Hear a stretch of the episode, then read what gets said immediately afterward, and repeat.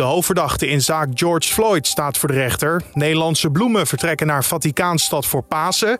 En hadden we het vorige week vrijdag nog over de nieuwe lockdown in België. Hebben we het vandaag over versoepelingen in Engeland. En dat hebben de Britten te danken aan het vaccin. Het AstraZeneca-vaccin om precies te zijn. Het vaccin waar de EU enige ruzie over maakt met het Verenigd Koninkrijk, omdat de farmaceut gemaakte afspraken met de EU niet zou nakomen. Maar de Britse premier Boris Johnson zou gewoon betere afspraken hebben gemaakt voor zijn land. Iets waar hij geen spijt van heeft. Er zijn zoveel fouten gemaakt dat Boris Johnson dit zijn enige houvast was om ja, zijn, zijn premierschap nog te redden. En vandaar dus dat hij ik kan me niet voorstellen dat hij hier spijt van heeft. Maar hij beseft zich absoluut dat hij een mildere houding aan moet gaan nemen. Want ruzie met de EU, eh, zo vlak na een brexit, daar zit hij natuurlijk ook niet op te wachten. Vanuit het Verenigd Koninkrijk hoorde je RTL-nieuwscorrespondent Anne Sane. Straks meer met haar over de Britse routekaart, de versoepelingen daar en de vaccinatiestrategie. Maar eerst kijken we kort naar het belangrijkste nieuws van nu. Mijn naam is Carne van der Brink. Ik hoop dat je een heel fijn weekend hebt gehad en dat je er klaar voor bent. Het is namelijk maandag 29 maart. Bij een olieraffinaridij op Java is een enorme brand uitgebroken. Vijf mensen zijn gewond geraakt en zeker 950 omwonenden zijn geëvacueerd vanwege de brand. Op video's op sociale media zijn enorme vlammen te zien en is een grote explosie te horen.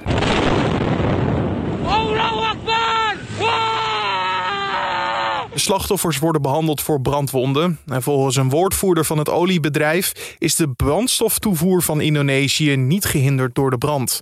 Hoe de explosie kon ontstaan is nog niet bekend. De Tweede Kamer reageert met woede en onbegrip op de mishandeling van journalisten bij Kerkop Urk en Krimpen aan de IJssel.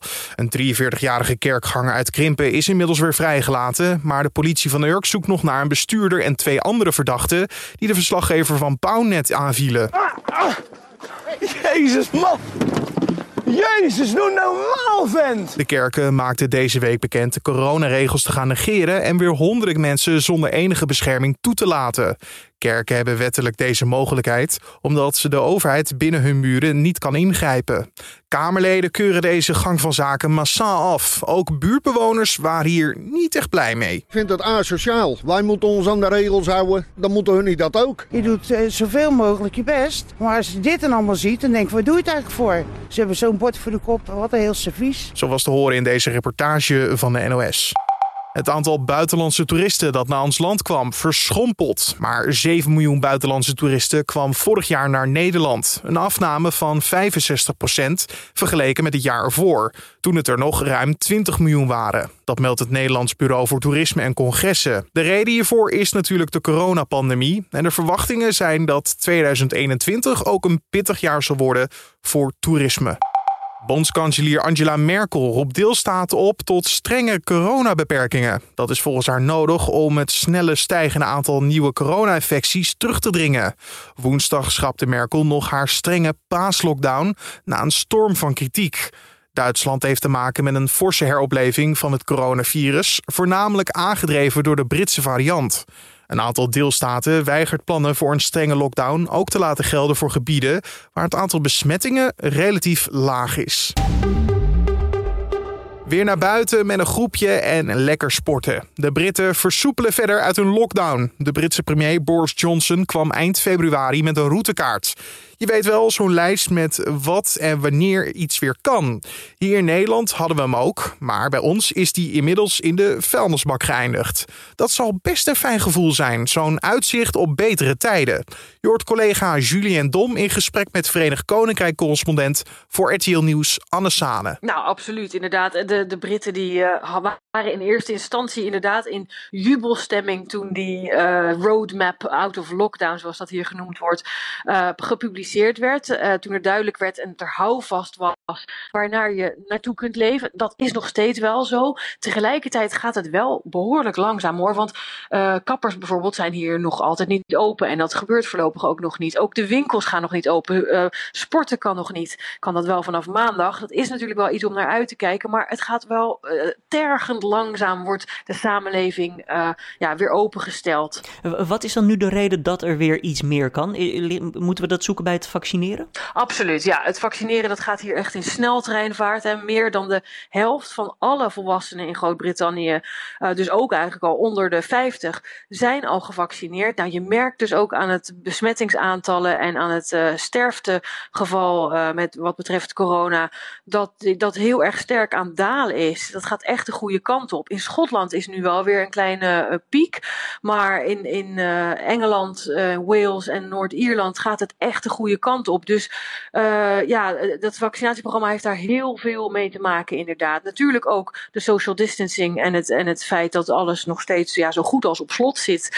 Uh, heeft er natuurlijk ook mee te maken. En dat is dus ook de reden waarom uh, ja, Boris Johnson zo angstig is eigenlijk om alles zo uh, weer open te gooien in één keer. Dat is iets wat hij echt niet van plan is. Het is eigenlijk het gewoon vooral voorzichtigheid. Absoluut voorzichtigheid. En die voorzichtigheid gaat zelfs zo ver dat ook hier er wel een deel van die roadmap uh, mogelijk in de prullenbak zal uh, belanden. Want 17 mei, vanaf 17 mei was de vroegste datum waarop internationaal reizen weer mogelijk zou zijn. Dat zou dus betekenen dat de Britten weer op vakantie zouden kunnen. Maar daar is nu toch wel uh, grote twijfel over. Dat moet nog officieel besproken worden door de regering. Maar ja, het ziet er naar uit dat het mogelijk verschoven gaat worden naar juli of augustus zelfs omdat dus aan het vasteland van Europa ja, de besmettingsaantallen weer hard oplopen en er een derde golf aan zit te komen. En uh, ja, wat de reden daar precies achter is, omdat natuurlijk zoveel Britten al uh, gevaccineerd zijn, zou je denken, ja, waarom mogen ze dan niet op vakantie? Maar toch is er voorzichtigheid geboden, vooral vanwege uh, ja, de angst voor andere varianten van het coronavirus. Ben jij ondertussen ook al gevaccineerd? Ik ben al gevaccineerd. Dat is wel uniek in die zin dat ik uh, eigenlijk per ongeluk bij de kwetsbare groep uh, behoorde. Um, omdat ik uh, ja, ooit iets gehad heb en dat stond nog steeds in mijn medisch dossier. En daardoor leek het alsof ik uh, ja, nog kwetsbaar was. dus ik heb de vaccinatie wel al gekregen.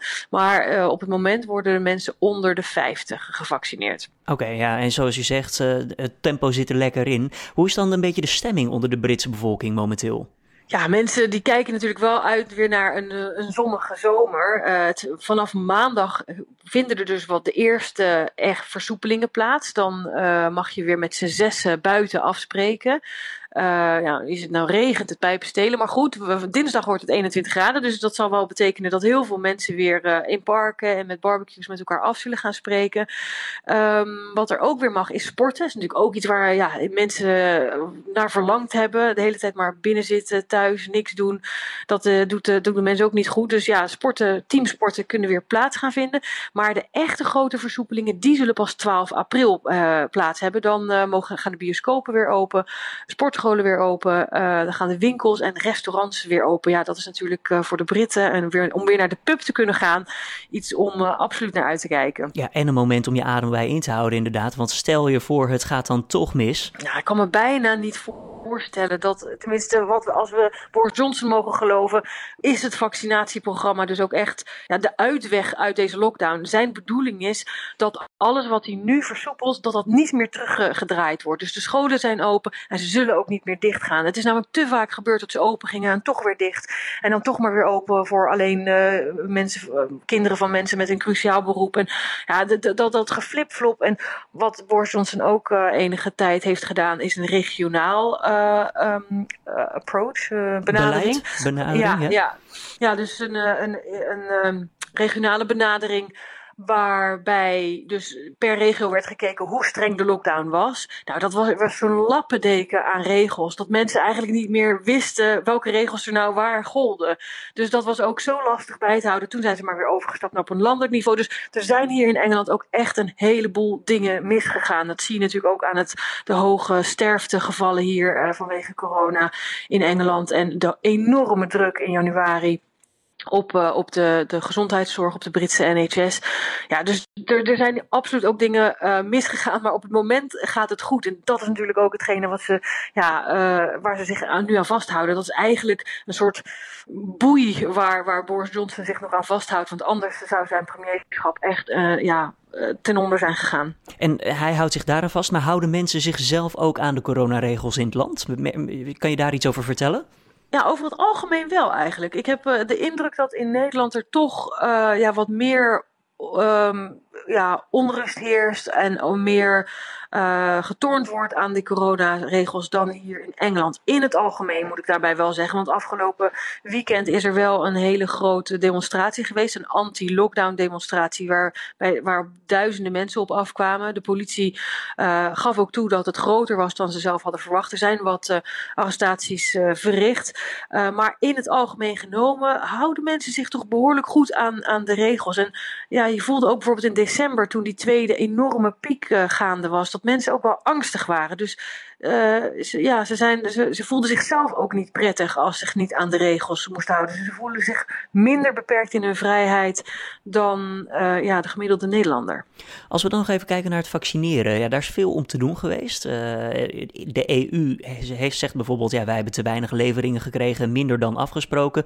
En in Groot-Brittannië, in het Verenigd Koninkrijk, daar gaat het, zoals je al zegt, in een rap tempo. Daar lijkt op het moment althans geen gebrek aan vaccins te zijn. Ja, het gaat vooral dan om het AstraZeneca-vaccin, waar eh, de Britten hebben een contract met uh, AstraZeneca, met het bedrijf dat, uh, dat die vaccin produceert. En AstraZeneca, het bedrijf, heeft zich gehouden aan de afspraken die ze met Groot-Brittannië hebben gemaakt. Dus ze hebben zoveel ontvangen als dat er afgesproken was. En de Europese Unie dus niet. Daar is het gaan wrijven. En, en dat terwijl het hier dus inderdaad zo goed gaat. En al zo'n groot deel van de bevolking, relatief genomen vergeleken andere landen, ja, al het vaccin heeft mogen ontvangen.